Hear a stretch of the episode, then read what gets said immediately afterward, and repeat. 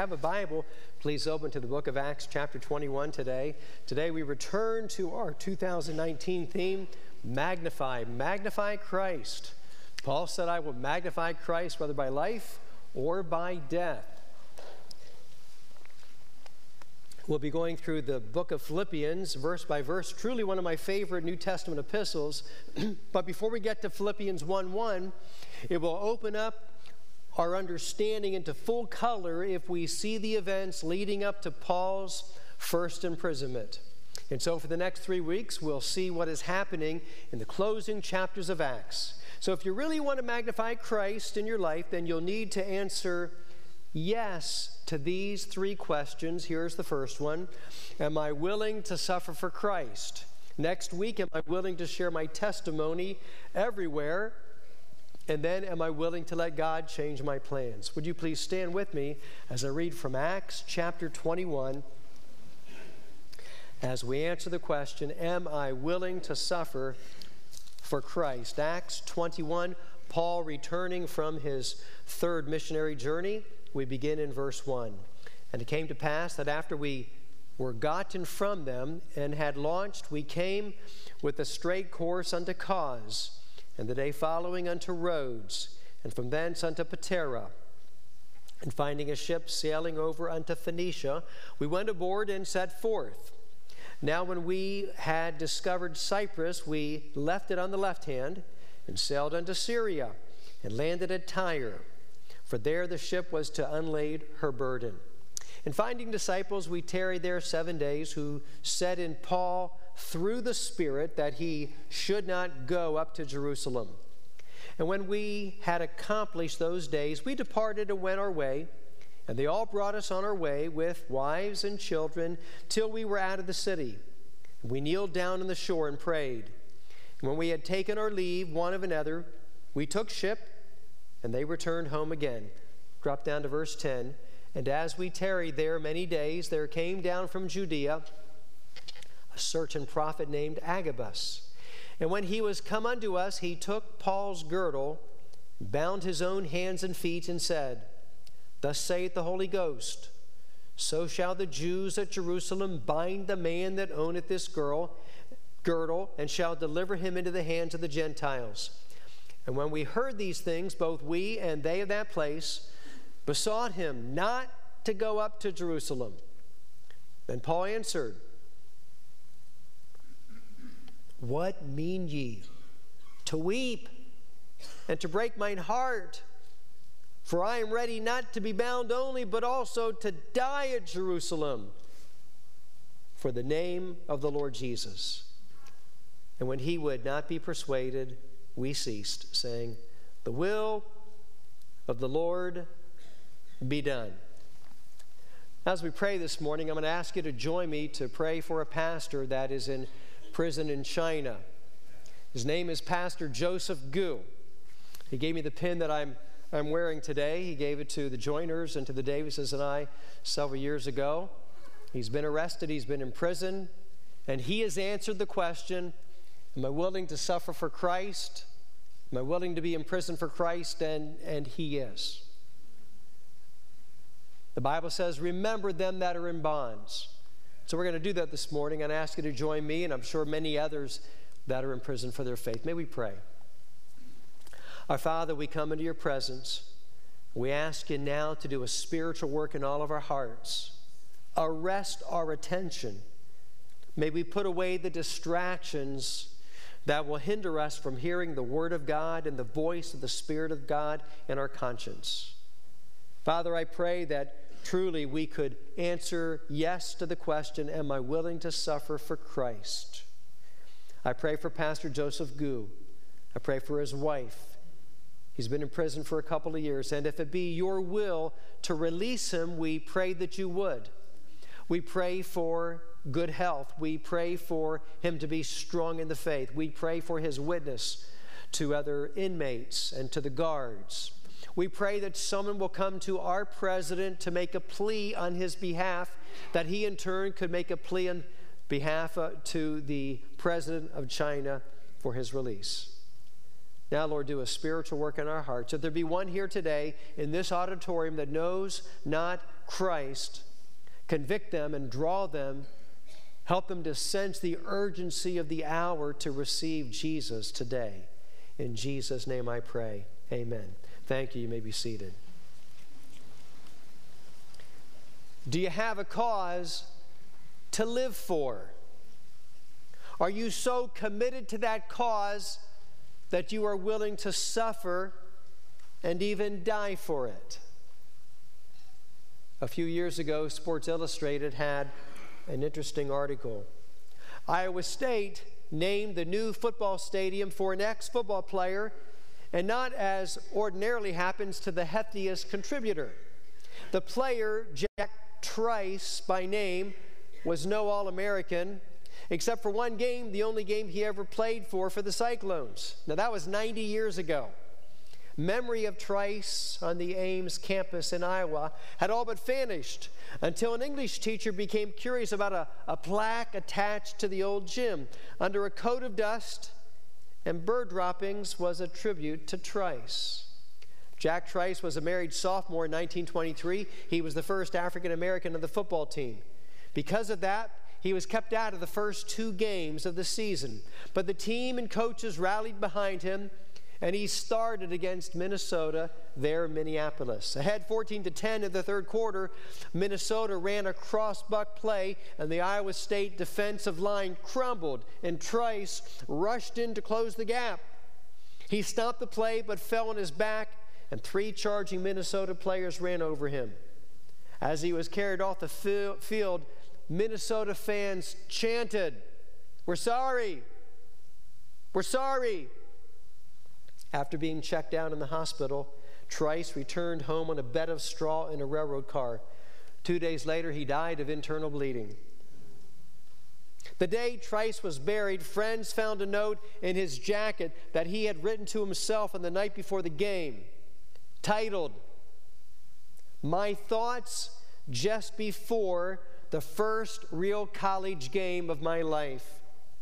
It read, The honor of my race, my family, and myself is at stake. Everyone is expecting me to do big things. I will. My whole body and soul are to be thrown recklessly about the field. Every time the ball is snapped, I will be trying to do more than my part. Now, you can have a couple of different reactions to that. You can be analytical and you can say, well, no, that man was foolish. Anybody who would give his life for something as insignificant as a football game needs counseling. But you don't think that, do you? Most of us admire the conviction he had for his cause. Why? We say, here's a man with a cause and courage. Even though carrying a piece of a pigskin across a white line isn't very significant in life. In fact, in fact, it doesn't matter at all after you die, and it certainly isn't a cause worthy of dying for. That there's something that somebody would give their life for a cause. It speaks about conviction and about courage, doesn't it? As foolish as it is to die for a college football game, it's, it's the commitment of the man who believed in something enough to abandon his own self pleasure for his cause. In fact, in fact, in the first quarter, uh, Trice was injured. He broke his collarbone, but he refused to quit playing. You'll find that throughout the Old Testament. Abraham, Joseph, Moses, Joshua, and Caleb, David said, Is there not a cause? Daniel, Isaiah, and here we find the Apostle Paul in the New Testament. Now, Paul is, is just finishing his third missionary journey, and he is on his way to Jerusalem. It was a massively successful, uh, fruitful time of people being saved and churches started, but not without satanic opposition. And so verses 1 to 3 describes his journey towards Jerusalem. And notice number one in your notes Paul made a decision. Paul's decision to go to Jerusalem. Paul is now determined to go, and we have two reasons. He's determined to go for two reasons. Number one, to show the Jewish church that the Gentile churches, the Gentile Christians, love them. And the evidence of that love is a special offering that the Apostle Paul has been taking up for several years. You see, those, those Jews are, are suffering from persecution, they're suffering from famine. And so we have the books of Corinthians and Philippians that talk about this offering. From that, we learn we're supposed to worship on Sunday and we're supposed to bring our offerings to church. And, and this offering will be a, a boost to their morale. It'll give them a shot in the arm to keep on being faithful in the Lord's work. Why go to Jerusalem? Where there's a, a second reason, and that is to bring unity to the Jewish and Gentile churches. You see, there, there are some that are so committed to their Judaism, they're having a hard time assimilating with the Gentiles. But grace, on page two, grace is the glue that brings believers together. There are some radical differences in worship styles between the Jews and the Gentiles, but grace, grace is greater than their differences. You can't read Acts 21 without asking this question Is Paul making a mistake? Going to Jerusalem, is he stepping outside the will of God? Why didn't he listen to the wise counsel of his friends? Why did his friends keep saying, Paul, Paul, don't go to Jerusalem? Well, I think it's pretty obvious why, because the Jews of the Roman Empire hated Paul. Paul, the apostle to the Gentiles, he goes to a city and he goes into the synagogue and he, he opens the Old Testament and he shares Christ. And some believe and some get mad. And then they throw him out of the synagogue and he goes to the Gentiles and he preaches and they get saved and baptized and they start a church. And then those Jews chase him. And so he leaves that city and he goes to a new city and he goes right into the synagogue and he opens the Old Testament, uh, uh Isaiah 53, Psalm 22, and he preaches Christ to them. And some get saved and some get mad and they throw him out of the synagogue synagogue and he goes to the Gentiles and he preaches and they get saved. They start a church. And, and then the Jews from the first city follow him and chase him and begin to persecute him again. I mean, they hate him. At Lystra, they even stoned him. And now, now the Apostle Paul is going to go to the Jewish headquarters, Jerusalem. He didn't have a chance. He's going from the frying pan into the fire. Paul had the courage to go forward without worrying about the consequences. Do you see his commitment? I'm going to Jerusalem. That's courage, that's conviction. Do you see that kind of conviction in following Christ? And so we have to ask are, are you willing to suffer for Christ? Uh, look back in Acts 20, verse 3. And there about, there three months when the Jews laid in wait for him as he was about to sail to Syria. He purposed to return through Macedonia. He changed his plan and went across land.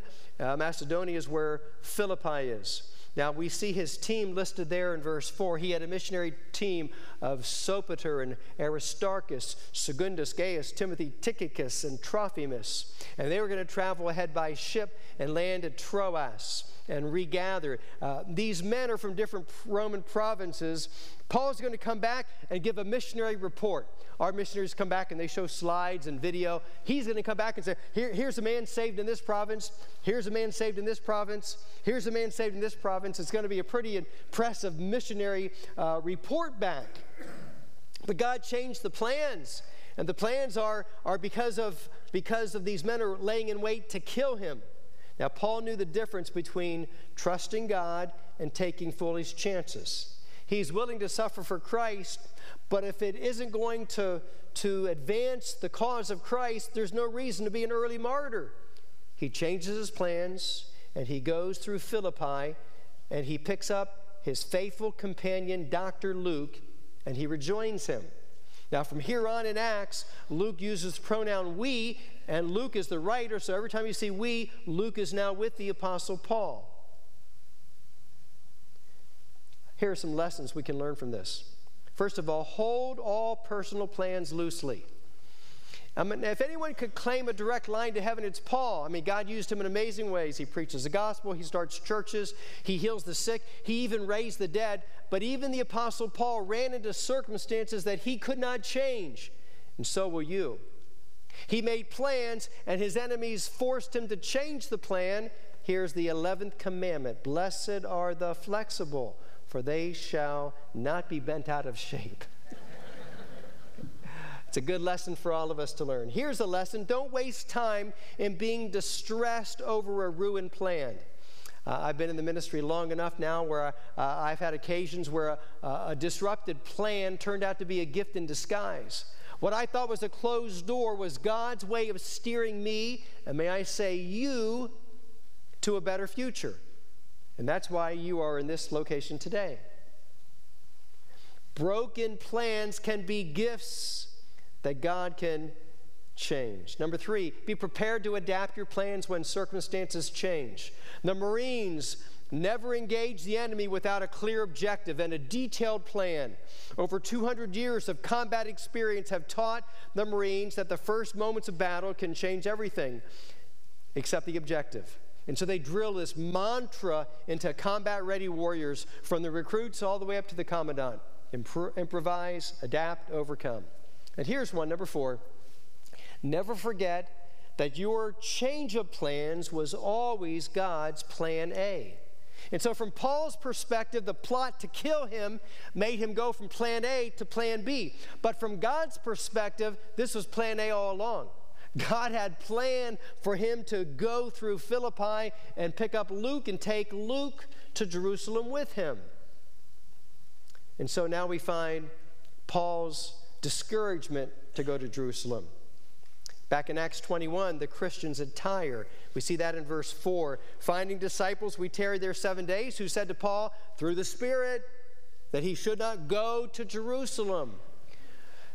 With Luke and his entourage of Gentile fellow helpers, he sailed south, made their way to Tyre, the north part of Israel on the Mediterranean coast. He fellowshiped with these Christians for seven days, and they just, he touched their hearts. You know, it'll happen for you if you will have a missionary in for dinner, if you will have a missionary into your home, if you'll keep a missionary, if you will, when you take a vacation, you visit a missionary, uh, your, your heart is going to be touched and rather quickly. They love Paul. They don't want him to go to Jerusalem. They know they will try and kill him if he goes. Notice the phrase, through the Spirit. Now, here's why some Christians think Paul made a mistake in going to Jerusalem. Did the Holy Spirit give conflicting instructions to Paul? I know some pastors that think Paul made a mistake by going to Jerusalem because of this verse and because he did a Jewish vow when he got there and because he got arrested. No one is above making mistakes, even, even apostles. Uh, we know the apostle Peter made a mistake and Paul confronted him. He rebuked him in Galatians. Though it is possible for Paul to make a mistake, I don't think he did. I don't think he made a mistake going to Jerusalem for several reasons. Why? Paul lived his life sensitive to the Holy Spirit. Earlier, when the Spirit forbade him to go a certain place, he listened. He listened to that. Secondly, uh, Paul's motives for going to Jerusalem are pure. He wants to take the Gentile offering, he wants to help uh, the Jewish church. Good motives. And then the Holy Spirit's leading in, in his life, Acts 20 22. And now, behold, I go bound in the Spirit to Jerusalem not knowing the things that shall befall me. Uh, we find that in Acts 20 22. Uh, notice on page three the worry or arrest of death is not going to stop him from going.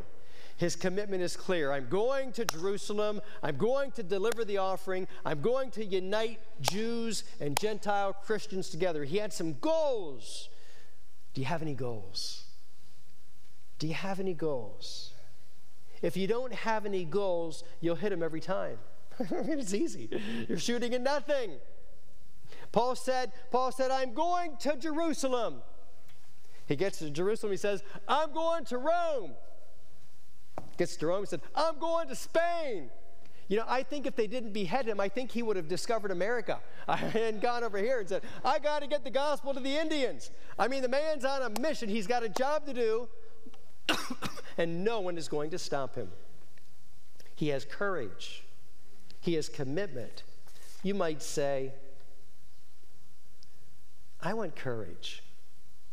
I want to be courageous. You can't be courageous without a commitment to a mission. But if you ask the average Christian, what's your goal?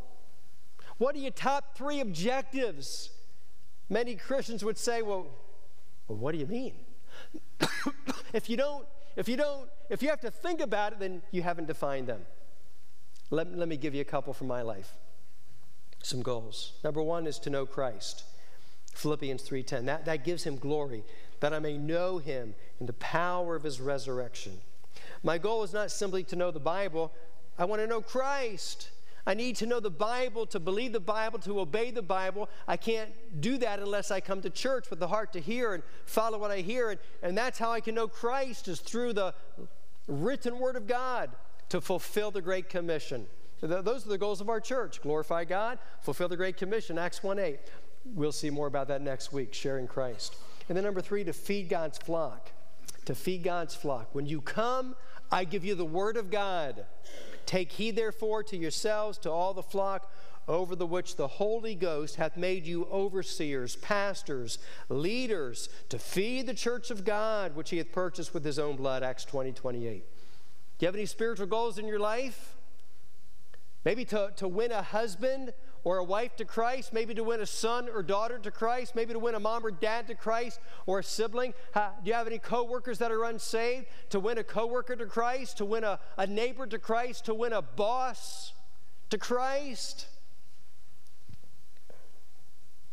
Are you willing to pay any price to do that? Are you willing to sacrifice your own self will, your own pleasure to fulfill a spiritual objective? I think of Patrick Henry. What did he say? Give me liberty or give me? It's commitment, it's courage. John Knox prayed, Lord, give me Scotland or I die. It was a passionate plea for a man willing to, to die, preaching the gospel, to share Christ with his countrymen to bring salvation. Paul is the leader of this mission team, and he made his decision. And so look at verse 5. They say, Don't go. And verse 5, when we had accomplished those days, we departed and went our way. And they all brought us into our way, the wives, the children. We went out of the city. We kneeled down on the shore, and they prayed. And they submitted to his leadership. They didn't agree with him, but they submitted to his leadership. And that's what spirit filled people do. Who discouraged Paul from going to Jerusalem? It was the Christians at Tyre, but it was also Agabus the prophet. In verse 10, and as we tarried there many days, they have now come down to Caesarea Maritima on the Mediterranean coast. We tarried there many days. Uh, there came down from Judea a prophet named Agabus. And when he was come to us, he took Paul's girdle, his belt, bound his hands, bound his feet, and said, Thus saith the Holy Ghost so shall the Jews at Jerusalem bind the man that owns this girdle, and shall deliver him into the hands of the Gentiles. So Agabus the prophet comes down. God speaks through the prophet, and he takes Paul's belt and he, and he sits down. And what he does is he ties his hands and he ties his feet together. So you see, Christian drama doesn't go back just like 40 years, it goes all the way back 2,000 years. And he binds it with Paul's his belt, his girdle, and he says, Hey, hey, God told me that the man who owns this belt is going to be bound just like this by the Jews and delivered to the Gentiles. Now, like the Christians at Tyre, through the Spirit, they said, Don't go. It was not a prohibition, but a preparation. It was a warning. Paul, if you're going to go to Jerusalem, count the cost. If you're going to go to Jerusalem, you're going to be arrested. You go to Jerusalem, you're going to be incarcerated, you're going to be imprisoned.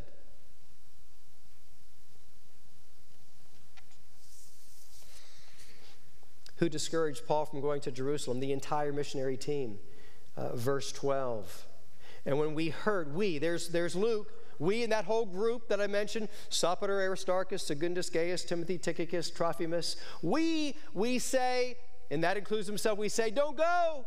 And then who else? Philip the evangelist. We find him uh, uh, here as well. Verse 12 says, They of that place, that's Philip, Philip the deacon, Philip the one who had the great revival in Samaria.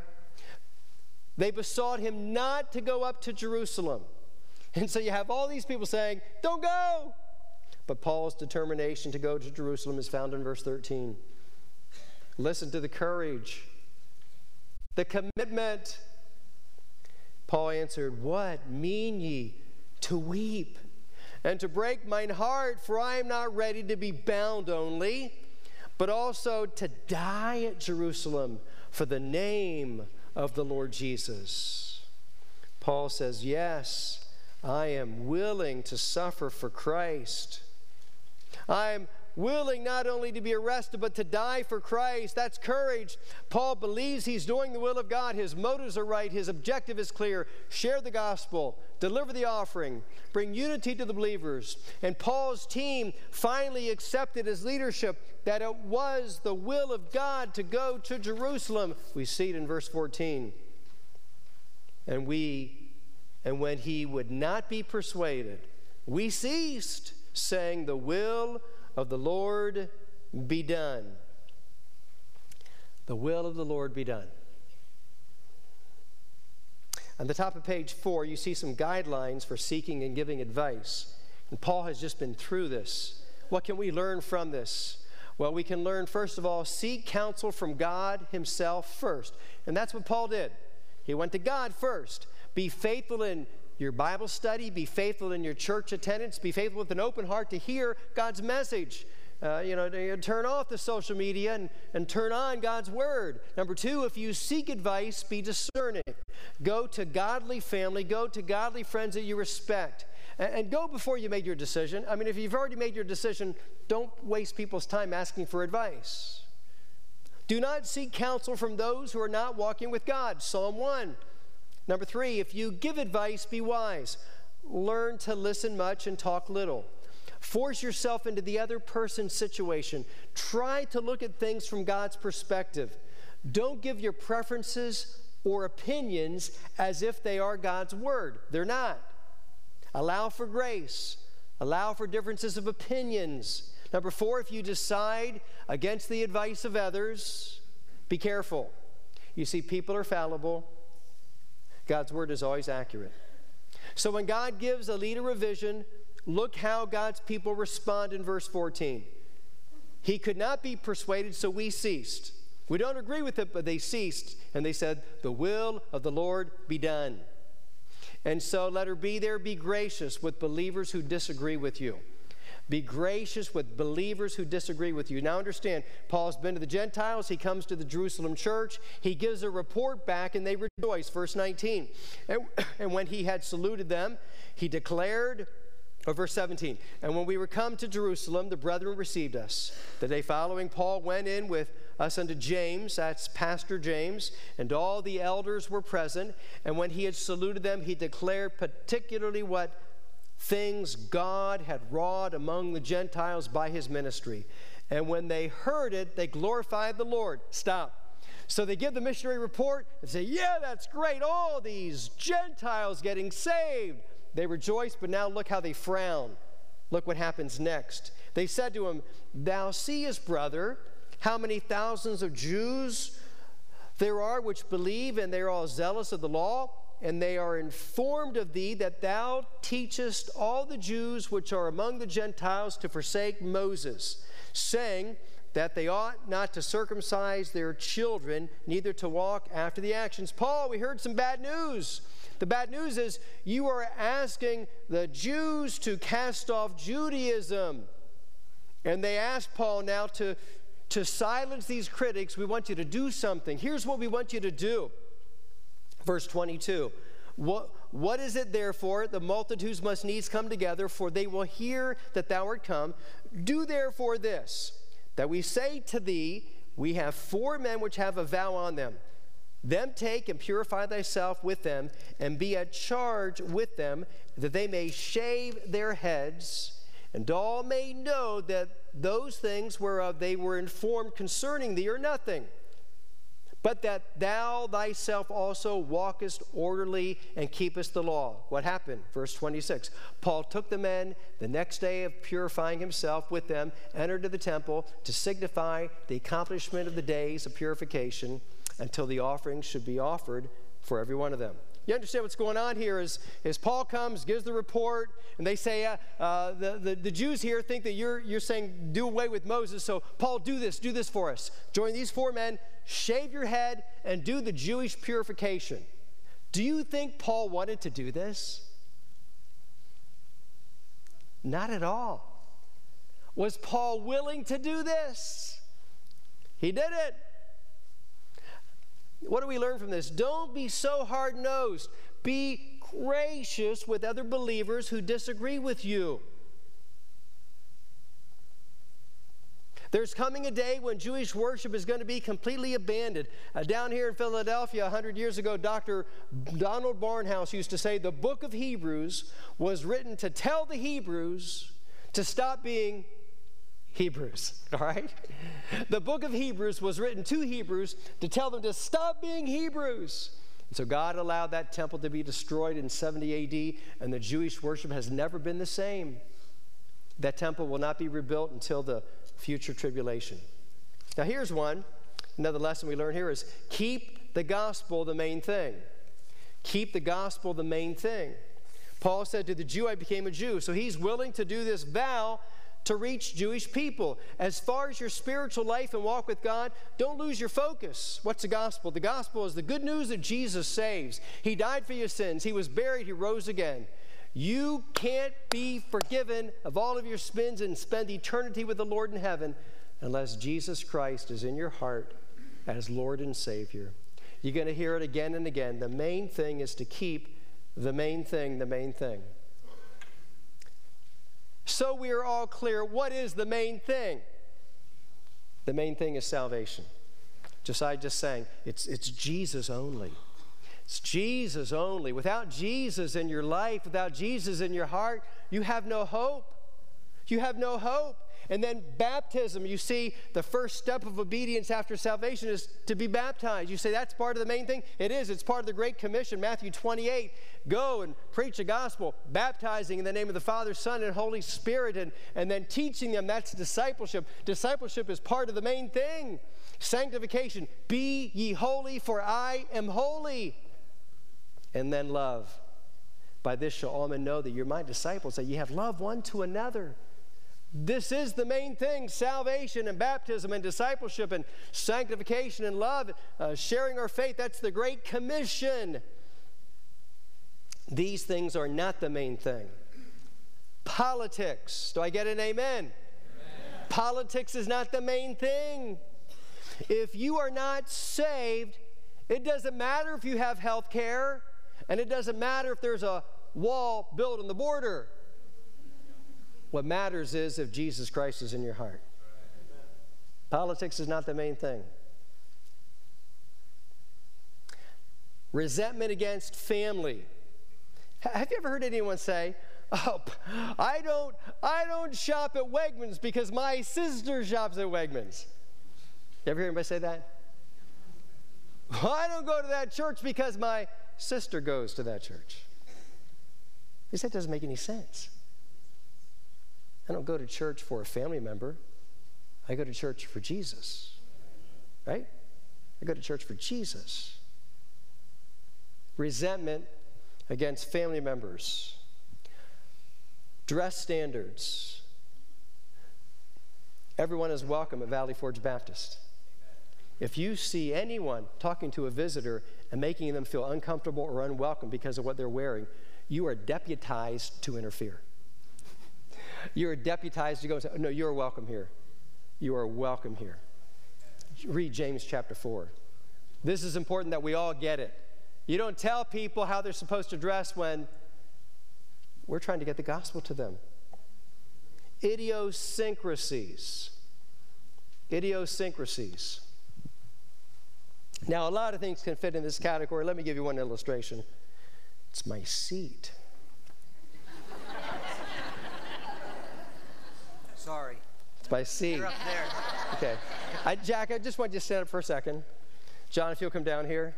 Jack, just go back about five steps back. John, if you want to sit here. Can you imagine in your wildest dreams that John would be so bold to sit in the third row back in Jack's seat. So Jack's coming in. Come here, Jack. He comes down and he says, Hey, John. He shakes his hand, extends the right hand of fellowship. well, let me show you to your seat. and he, he says to him, You're my seat. You're my seat. You can be seated. My brother says, We don't save seats, we save souls. All right? Now, if, if, if, if it's your seat, they, back in the good old days, they did that, right? Back you know, 200 years ago. In the denominational churches, you bought your pew. I mean, Washington had his pew. You go to, go to the museums, uh, and you'll see they bought their pew. You want to give $5 million for a new building? We, we, will, we will let you buy your pew, all right? but until then, it, it, it, is, it is first come, first serve. You don't say to someone, That's my seat. You come early if you want that seat. Idiosyncrasies. That is not the main thing. Notice also, past church hurts. I moved here 35 years ago. I've lived in a condominium, townhouse, in a house. Do you know that, that twice, not once, but twice, I invited neighbors, next door neighbors, to come to church? Oh, I won't go. I won't go to, I don't go to any church. Why? Because, because when my dad died, when my dad died, the reverend said, the priest said, We're not going to have your dad's funeral at our church. Even though he's a member of the church. Can you wrap your mind and emotions around that? You're grieving, you've lost your dad, and the church says, Not here. Not now. And that gave religion such a black eye. It was the first few months, the starting of Valley Forge Baptist. I was knocking on doors in King of Prussia. Prince Frederick Road, it's where the Rudders actually lived. And I would go down the row and I walked up a driveway. It was, it was a, a, a warm fall afternoon, and man was elderly man sitting out front and this lady comes down the driveway and she's coming down the driveway i'm walking up and so i, I pull out the track and i say hey I, am pastor scott wendell valley forge baptist starting a new church here in the middle school just around the corner. And she said i just have one question.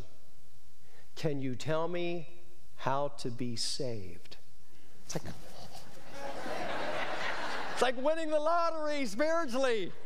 And so uh, i go in. Her bible is open on her table and so I open the Bible and I go through the gospel and she prays. She's been seeking God. She's been reading the Bible and she got saved. And her husband, he's got advanced Alzheimer's. He can't even speak. He can't even speak. So she starts coming to church, and I go back and I had my discipleship lessons. I only had three lessons A, assurance, B, baptism, C, church. And we finished the lessons, and she said, I want to get baptized. And so I set it all up. I could only do it every couple of months because because the, they had a pool, but it was three and a half feet deep, and they didn't want me drowning anybody. So I, I didn't have to just hire a lifeguard. I had to hire a WSI, a water safety instructor. They make sure I wouldn't, wouldn't uh, drown anybody. And so I get it all set up, and, and so I have some people getting baptized. And I call her on Saturday, and do you have any questions about baptism and this and that? And, and she says, Oh, I, I can't get baptized. I said, You can't. I said, Why? She said, so I called the priest, and the priest said, If you get baptized in that church, we will not do your husband's funeral, and he will not be allowed to be buried in the church cemetery. Welcome to the ministry. This is spiritual warfare. I never saw her again but I will see her in heaven. Past church hurts shouldn't stop you from coming to worship the Lord Jesus. Here's one music preferences. If God if God was so concerned about the quarter note and the 16th note and, and, uh, 2 3 and 3 3 and 3 4 and 4 4 and, and mild syncopation, don't you think He would have written something about it in the Bible? Favored personalities. I'm of Paul, I'm of Apollos. Past traditions, man made customs, side issues. The main thing is the main thing the Great Commission. Letter D, one more accept difficult trials as part of the will of God. I'll not read verses 27 to 40, but Paul is falsely accused, Paul is attacked, Paul is arrested, but he used the opportunity to share the gospel. Paul would no longer travel the highways and byways of the empire. The Lord had prepared others to do that. Instead, the apostle would now begin to preach to kings, to emperors, to Caesar's household. You see what Satan meant for evil, God turned it into good.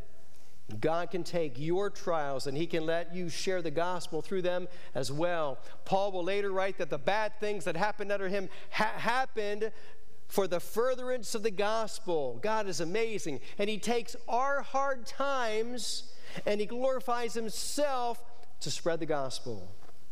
And so, in your notes, can you think of a broken dream, a failed romance, a difficult medical issue, a change of plans? But now, now you, you can look back and see the hand of God at work. I can.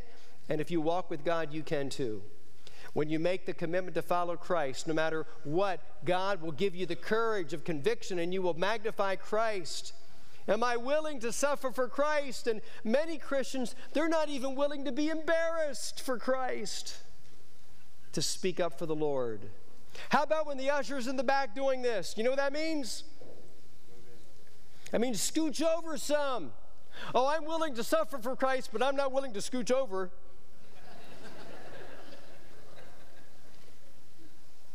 you know what Jack Trice said the day before he died? I will be willing to do more than my part. How about you? Are you willing to do more than your part for Jesus Christ? May we pray. Father, thank you. Thank you for the powerful Word of God, Paul's example to us. May you bless in this invitation. Heads are bowed, eyes are closed. You'd say, Pastor, if I died today, I know I would go to heaven. I have trusted Jesus as my Savior. I have full assurance that heaven is my home. Would you simply raise your hand if you have that testimony all over? God bless you. You may put your hand down. You say, Pastor, I, I think I'm saved. I hope I'm saved, but I'm not sure I have doubts. God wants to take away your doubts today and give you Christ.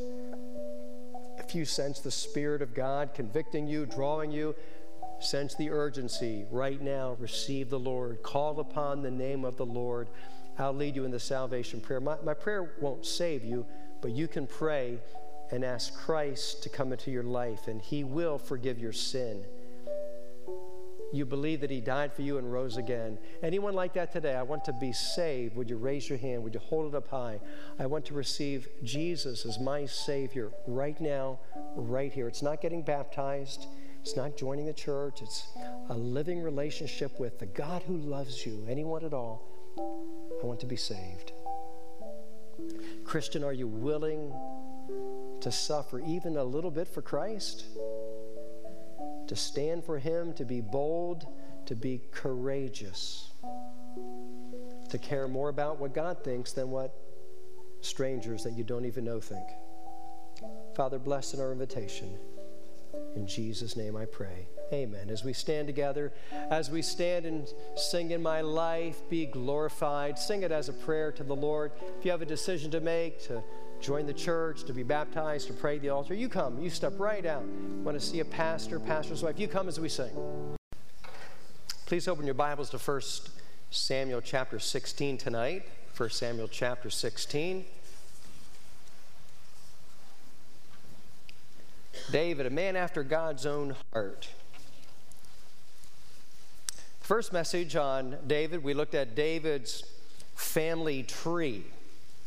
And we'll mention that tonight as well, going back into the book of Ruth and seeing where David's great grandparents came from and their faith. And, and the second message on David was Psalm 51. It was the night of the Lord's Supper, and how appropriate to be able to see a, a, a man who was a king who, who apparently disqualified himself by his actions but because of the grace of God, because of the magnificent forgiveness, Psalm 32 and Psalm 51, God says, You can continue on in spiritual leadership. And how apropos it was for us to be able to ordain two deacons that night. None of us are perfect. Without Psalm 51, you wouldn't have any pastors and you wouldn't have any deacons and you wouldn't have any Sunday school teachers. You wouldn't, you wouldn't have any uh, leaders of choir or nursery or any leadership ministry. But because of the grace of God, the forgiveness of God. And so tonight, we want to be able to look at David, the forgotten teenager. More has been written about David than any other biblical character.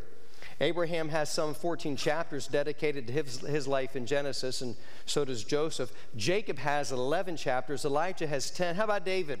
There are 66 chapters about David in the Old Testament and 59 references in the New Testament. You find them in 1st and 2nd Samuel. You find them in 1st Kings and 1st Chronicles. Half of our Psalms uh, reveal his heart and love for God and his word. Twice he is called a man after God's own heart. Now, you could get the impression that he was some sort of, of uh, a spiritual superhero, but I, I don't want you to get the wrong idea about David. He had the same temptations that you and I have today. And God gives us a front row seat to his life so we can learn, so we can be inspired by him. So, what do we know about David's home?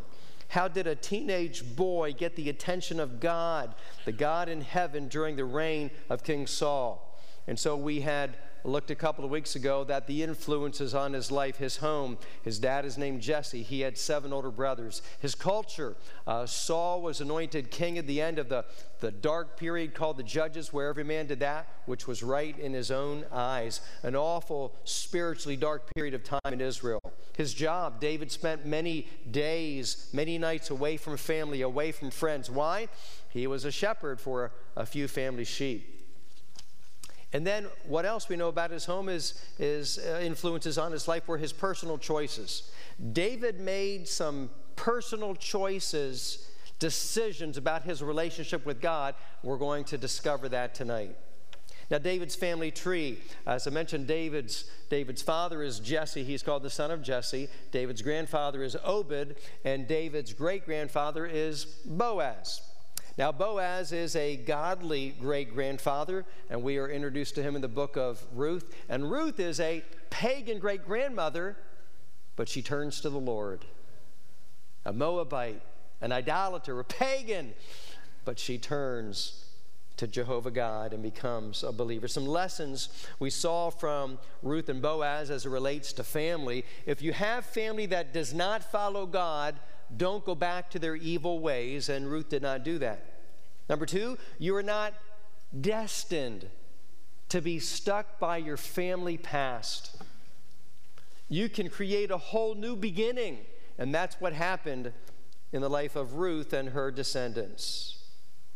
You can begin a godly family tree.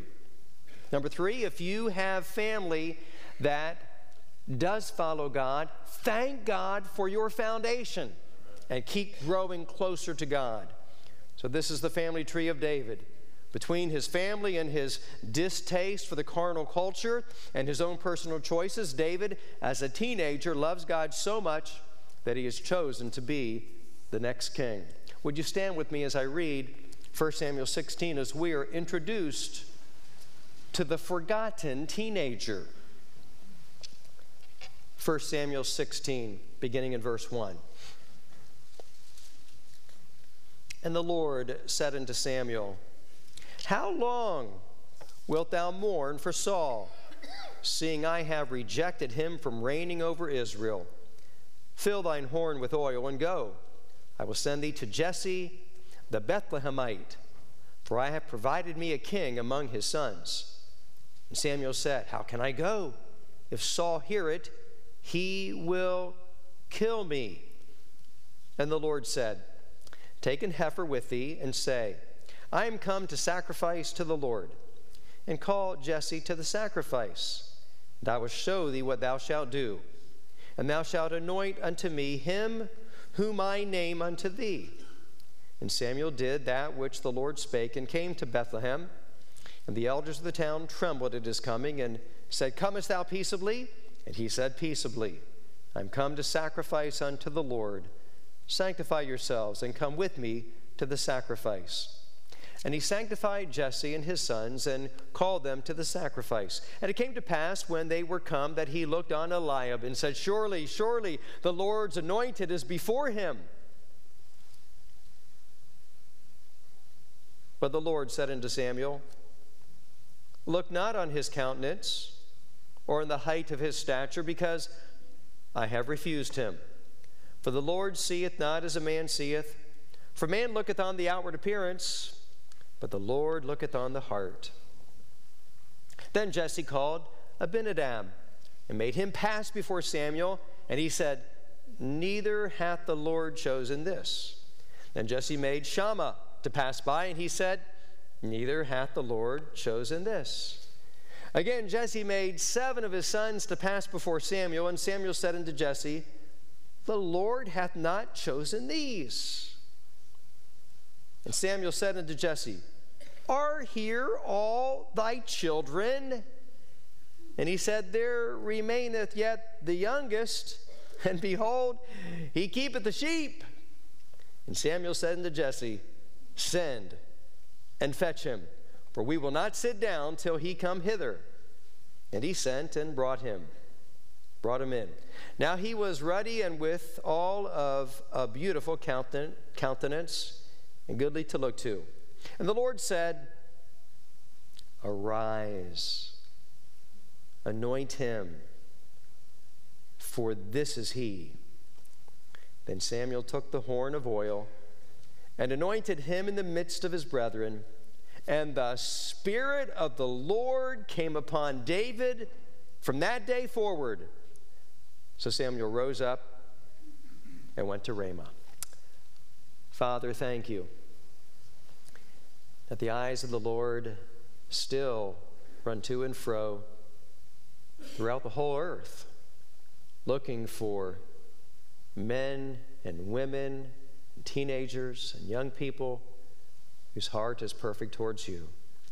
God, I pray, I pray that in this congregation there would be a congregation of people who love you, who care for the Word of God, who desire to shine your light in this lost world, that we might know our Savior. Father, I pray tonight we might be reminded of those things that you saw in David, and may you find them in us, that we might be used, filled, have the power of God in our lives, that we might exalt Christ. In Jesus' name I pray. Amen.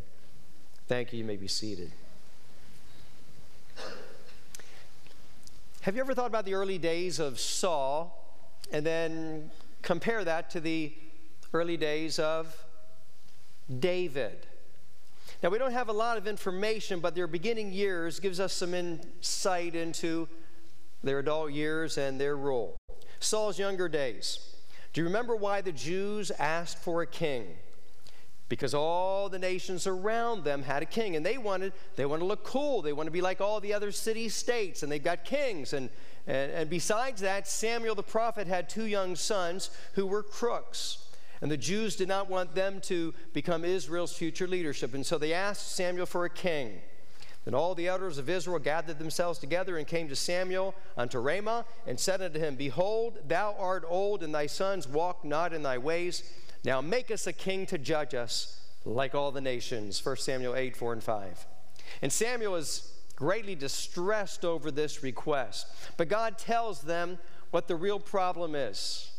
The real problem is not your son, Samuel. Here's the real problem they have rejected me. They've rejected God's leadership in their lives. 1 Samuel 8 7. The Lord said to Samuel, Hearken unto the voice of the people in all that they say unto thee, for they have not rejected thee, but they have rejected me, that I should not reign over them. God tells Samuel to give the people what they requested. And God had made provision. God had made provision in the law of Moses for a king. In fact, uh, there, there are several uh, qualifications, there were several guidelines. Kings are not to multiply wives, they're not to multiply horses and, and gold, and, and they're to read the Bible every day. There was instructions for a king. God had planned for a king, but it was not yet his perfect time. but he granted their request. 1 Samuel 9 Saul is anointed king and assumed the leadership almost immediately, but David had more of a, a, lengthy period of preparation. We, we don't find in Saul's character anything that would qualify him as a king. He was good looking and he was taller than most of the other Israelites. We might say that Saul was Israel's version of Goliath, head and shoulders above everyone. Saul's father, do you remember his name? What was his name? Kish, not Kiss, Kish. Uh, Kish is called a mighty man of power in 1 Samuel 9 1. So it's safe to say that, that Kish is a fairly wealthy man. We know he had a number of servants, we know he had a number of donkeys. And one of those donkeys, what happened to the donkey? He got he got lost. And so who did he send out to find the donkey? Do you know the story? He sent out Saul and who else? A servant. Now, apparently, Saul is not as skillful as taking care of his father's donkeys as David was as taking care of his father's sheep. Right? We have a lost donkey. Uh, after a couple of days of unsuccessful searching, help me now. Who is eager to give up? Is it Saul or is it the servant? Saul, let's give up. And the servant says, No, no, I have an idea. What was his idea? Let's go and see someone. Who should we go and see? We should go see the seer, and the seer would be uh, it would it would be Samuel. Interesting that idea didn't come to Saul, did it? The idea came to the servant. The servant had enough spiritual insight to say, "Hey, let's go let's go find the man of God. Maybe he can help us." Didn't occur to Saul. Right? The servant says, I know where the man of God is. He's kind of in touch with what's going on spiritually. Saul didn't have a clue. But nevertheless, Saul listens to the servant, and they come and they find the seer, they find the prophet, and he says, Don't you worry, the donkey has been found, and you are going to become the king. And we know that he is anointed king. Saul is to be the next king. He sent him home, and on the way home, Saul joined in with a group of prophets, and the Spirit of God came upon him, and he preached. Now, the indwelling of the Spirit of God is, is different in the church age than from the Old Testament. Uh, you, uh, the idea would be that the Spirit of God came upon someone as if he, like to put on a coat, he was clothed with the Spirit of God, and so the Spirit of God could come and go. That's why David prayed in Psalm 51 Take not thy Holy Spirit from me, because he knew the Holy Spirit had been taken from, from Saul. In the New Testament, we are sealed with the Spirit, we can never lose the Holy Spirit of God. So the Spirit of God comes upon Saul and that does not mean that he is a believer, but the Spirit of God came upon him. It was, a, it was an anointing to, to, to lead the people as king. And when he did, he preached. And when he preached with these prophets, the people were taken back. And they came up with a saying. Do you remember what the saying is? Is Saul also what? Among the prophets. It's a bit of a mocking statement, it's out of character for Saul. You see, uh, Saul was not known for being a spiritual man.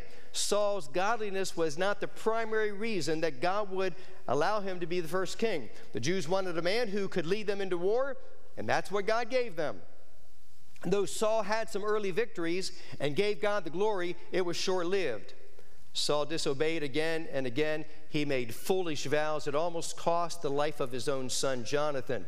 Saul became thin skinned, hot tempered, and had seasons of depression, even thoughts of murder. So much for the man who was the people's choice. Now let's compare the early days of Saul with David's early days. Uh, turn back a couple of pages, 1 Samuel chapter 13, and in verse 13 and 14.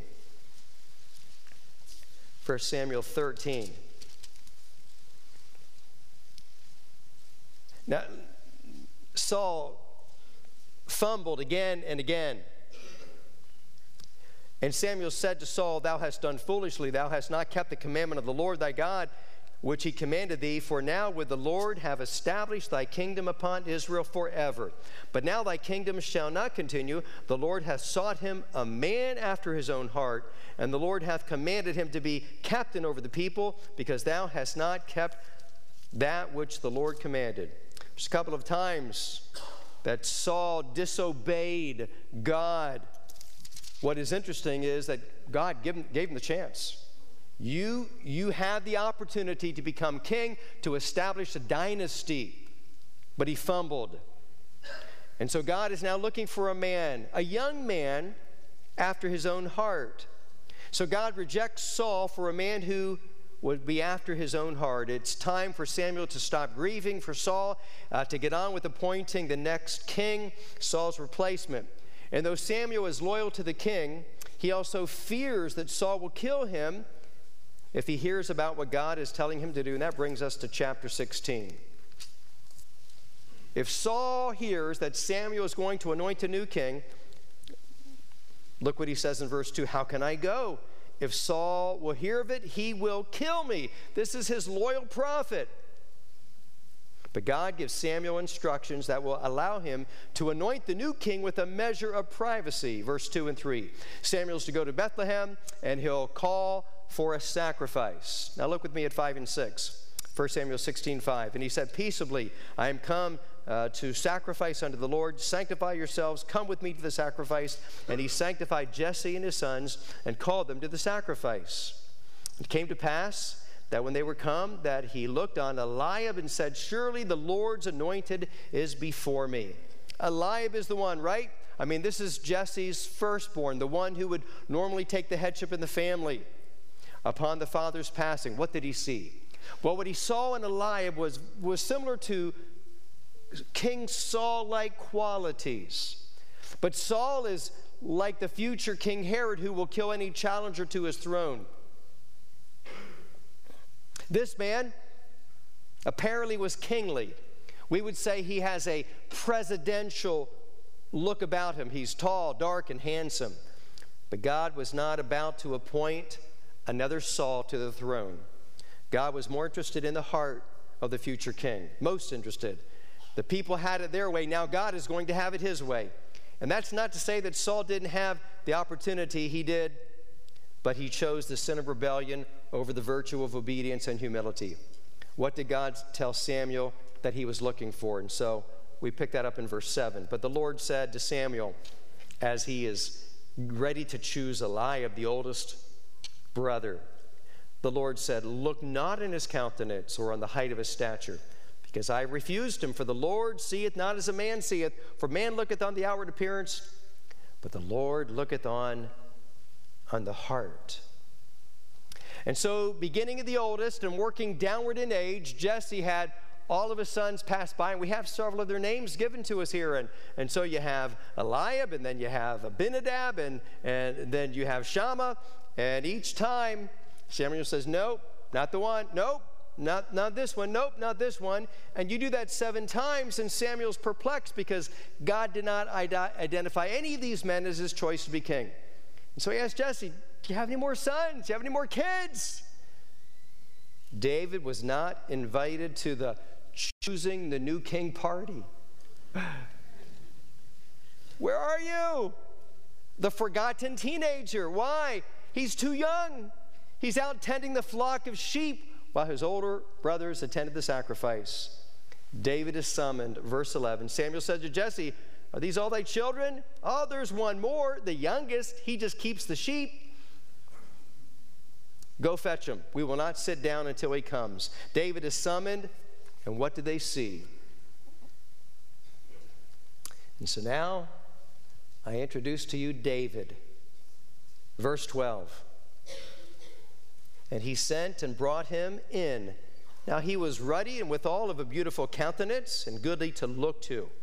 Ruddy could possibly mean that he is a redhead, he, he's handsome, goodly to look to. I, I want you to know that even though he is a handsome redhead, that is not why he is chosen. God somehow identifies to Samuel that this is the one. This young teenage boy is eventually to become the new king of Israel. Verse 13 Samuel took the horn of oil, anointed him, and the oil represents the Holy Spirit of God in the Old Testament. And the Spirit of the Lord came upon David from that day forward. And Samuel rose up and went to Ramah. Where did David go? Where'd he go? Over to the palace in Jerusalem? Where'd he go? Back out of the hillside, back out to the sheep.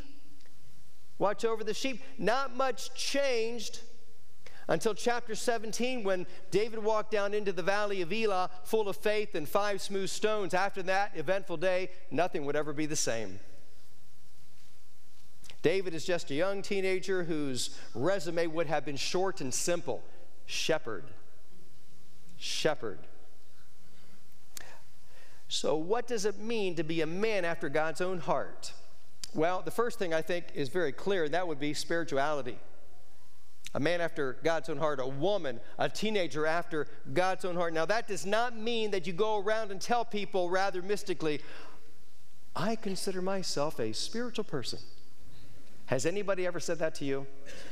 When you're a pastor, people say it to you all the time. And if they don't know Jesus, it means absolutely nothing. They don't know God, they don't know Jesus, they don't know the Bible, they don't read the Bible, but they, they just really like to say, I consider myself a spiritual person. That's not what we're talking about here. Spirituality. Spirituality is someone who does know the Lord. What does it mean to be a spiritual person? It's a person whose life is in, in harmony with the Lord. Someone who believes in God, someone who trusts God, someone who obeys God, someone who follows the Bible. It means that whatever is important to God is important to you. Whatever burdens Him burdens you. When He says, go right, you go right. When He says, stop that in your life, you stop it. When He says, this is wrong, I want you to change, you agree with God and you change. You say, you say, yes, sir, and you obey because you have a heart for God. To be spiritual is to be a, a Bible believer and a Bible follower. Spiritual people are described in Second Chronicles 16:9. For the eyes of the Lord run to and fro throughout the whole earth to show himself strong in, in the behalf of them whose heart is perfect toward him. Not perfection, but a desire to grow and mature and to love what God loves. That means when you are, uh, that means there are no locked rooms in your life or your heart. That means when you do wrong, you admit it. Immediately you come to terms with it. You, you grieve when you displease the Lord. You long in your heart to please Him. A man or woman after God's own heart is spiritual. And secondly, the second quality is that of humility humility. David was faithfully keeping his father's sheep. God saw humility in his heart. He saw a servant's heart. If you want confirmation of that, turn to Psalm 78 70. Let me read it to you. He chose David, also his servant, and he took him from the sheepfolds. It's not about giftedness, it's not about charisma, it's not about public image, it's about character. And David was humble. Humility is, is uh, you do what you're told to do. That's humility. You don't rebel. You respect those in charge. You believe that God has sovereignly put the people over you in the institutions that God has created. What are the institutions that God has created? There, there are three. Name them family, government, church. It's not complicated. God created three institutions. He puts leaders in those institutions. And humility is someone who will, will come under and submit and follow in those institutions. People claim humility, but it is revealed when the God appointed leader, whether they're saved or unsaved, when the God appointed leader, leader over them asks them to do something they don't want to do. Humility is revealed or pride is revealed. Now, I'm not talking about breaking one of the Ten Commandments. We saw a great example of humility this morning with Paul, didn't we? When the Christians in Jerusalem asked him to participate in a purification vow, he did not want to do that. Acts as a time of transition. Go to the Jews, uh, go to the Samaritans, go to the Gentiles. It's a time of transition. It's a transitional book. God brought an end to Jewish worship in 70 AD. Paul was gracious, Paul was humble, and Paul took the, the vow of purification, shaved his head. To the Jew, became a, a Jew that I might reach the Jews. David's the same way. David just served faithfully. He served quietly, unnoticed, and all but forgotten by family and friends. But God saw him under the stars each night on the foothills that surround Bethlehem. David was a servant, he, uh, and a servant doesn't care who gets the glory. While David's three older brothers are off in the army and they're, they're making rank and they're fighting big, impressive battles, David is all alone keeping the sheep. So, what does it mean to be a man or a woman after God's own heart? It's, it's to be spiritual, it's to be humble, it's to have integrity. Psalm 78 From following the ewes, great with young, he brought him to feed Jacob his people, the Israelites, and Israel his inheritance. So he fed them according to the integrity of his heart and guided them by the skillfulness of his hands. Integrity. God is looking for, I mean, just honest to the core servants who have integrity. What are some of the synonyms for the Hebrew word for integrity found in Psalm 78 72? Complete whole, innocent, having simplicity of life, wholesome, sound. Isn't that a beautiful description? Integrity is what you are when nobody is looking. You know, today, today we live in a world that says in many ways if you just make a good impression, that's all that matters. But God is not looking for phonies. God is not looking for fakes. You cannot fake it with the Almighty God, can you? He knows what's on the inside, He looks in the heart. Uh, so that's, that's some of the qualities that we see in a man after God's own heart. Let's see how God trained him. How did God train David? First of all, He trained him in solitude. In solitude. David needed time alone with God before he could be trusted with the responsibilities and the rewards of public life. Listen to what F.B. Myers wrote uh, Nature was his nurse his companion, his teacher. Bethlehem is situated six miles to the south of Jerusalem by the main road leading to Hebron. On the northeast slope of a long gray ridge uh, with a deep valley on either side, which unite at some distance to the east and run down toward the, toward the Dead Sea.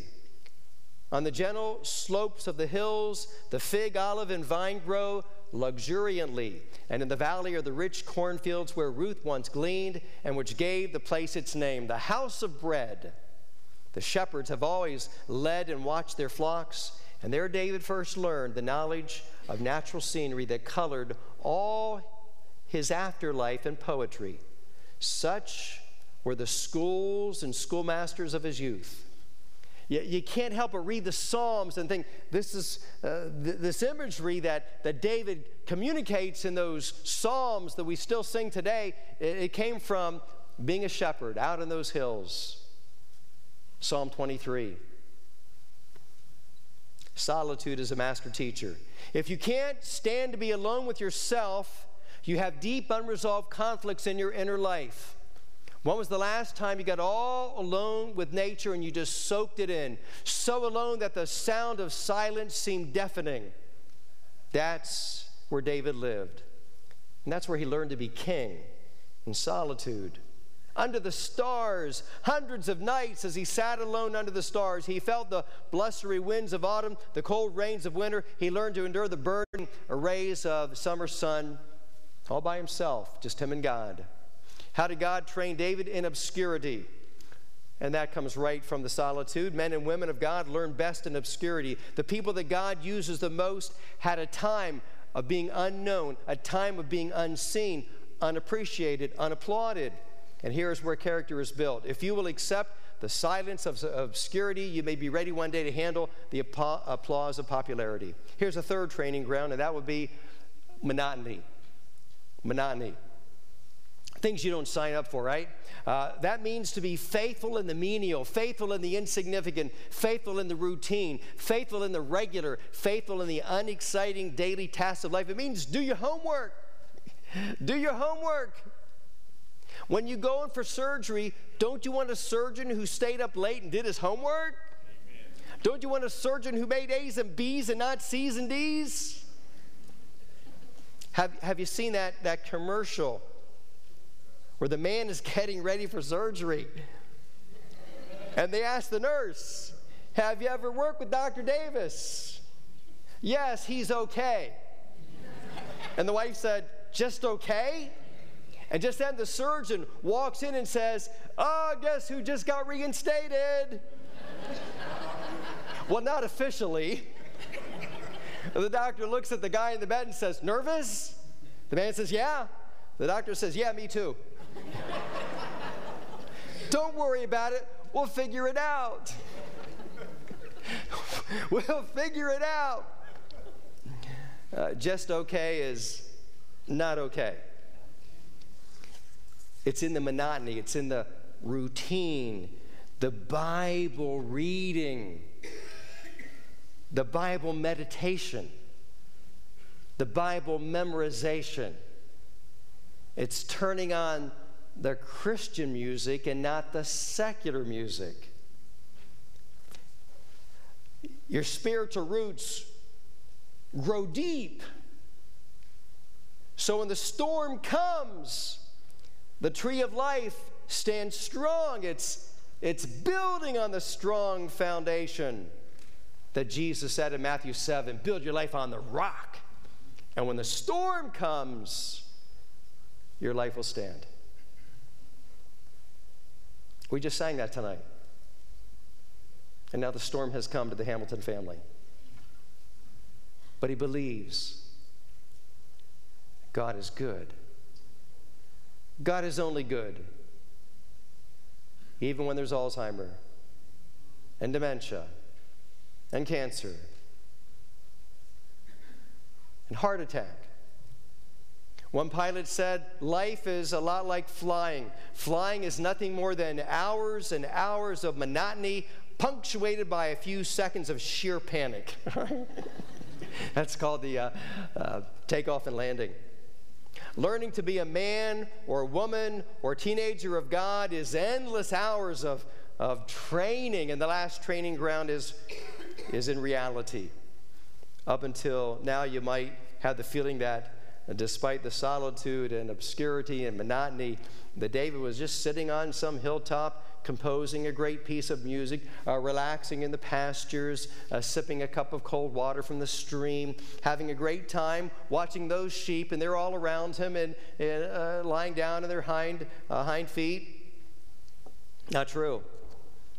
We'll see ahead in 1 Samuel 17 in a couple of weeks when David stands before King Saul and he says, I want to take down that giant. And Saul says, No way, you're, you're but a youth. And he is a, a man of war from his youth. David says, Not a problem. Not a problem. When a lion and a bear came after dad's sheep, I rescued the sheep and I killed those wild animals. David understands his surroundings. There is danger lurking around those sheep. And David is in, he's in touch with reality, he's in touch with his circumstances. David has been facing reality long before Goliath came along. Getting alone with God does not mean you sit in some closet and think about God and, and, and, infinity. No, no, it means you get alone and discover how to be more responsible and how to be more diligent in all the areas of your life, that you're balanced, whether that means fighting lions or bears or simply following orders from a leader you disagree with. You can read supposedly spiritual books, as I have done over the years, called The Deeper Life. Watchman Nee and Witness Lee. Deeper Life. And the Deeper Life books say you can stand back and then God does everything. He does everything for you. When was the last time you had an angel fix a flat tire for you? Moms, when the last time a, an angel changed the diaper on one of your your babies. When's the last time you saw an angel put their arm around someone who just lost a loved one? Neither did David. He rolled up his sleeves and he fought for those sheep. God was training David in the reality of the difficult circumstances. Here's some closing lessons. It's, it's in the little things and in the lonely places that we prove ourselves capable of big things. Are, are you willing? Are you willing to do the little things, the, the right things? You do it again, and you do it again, and you do it again. Because it's right.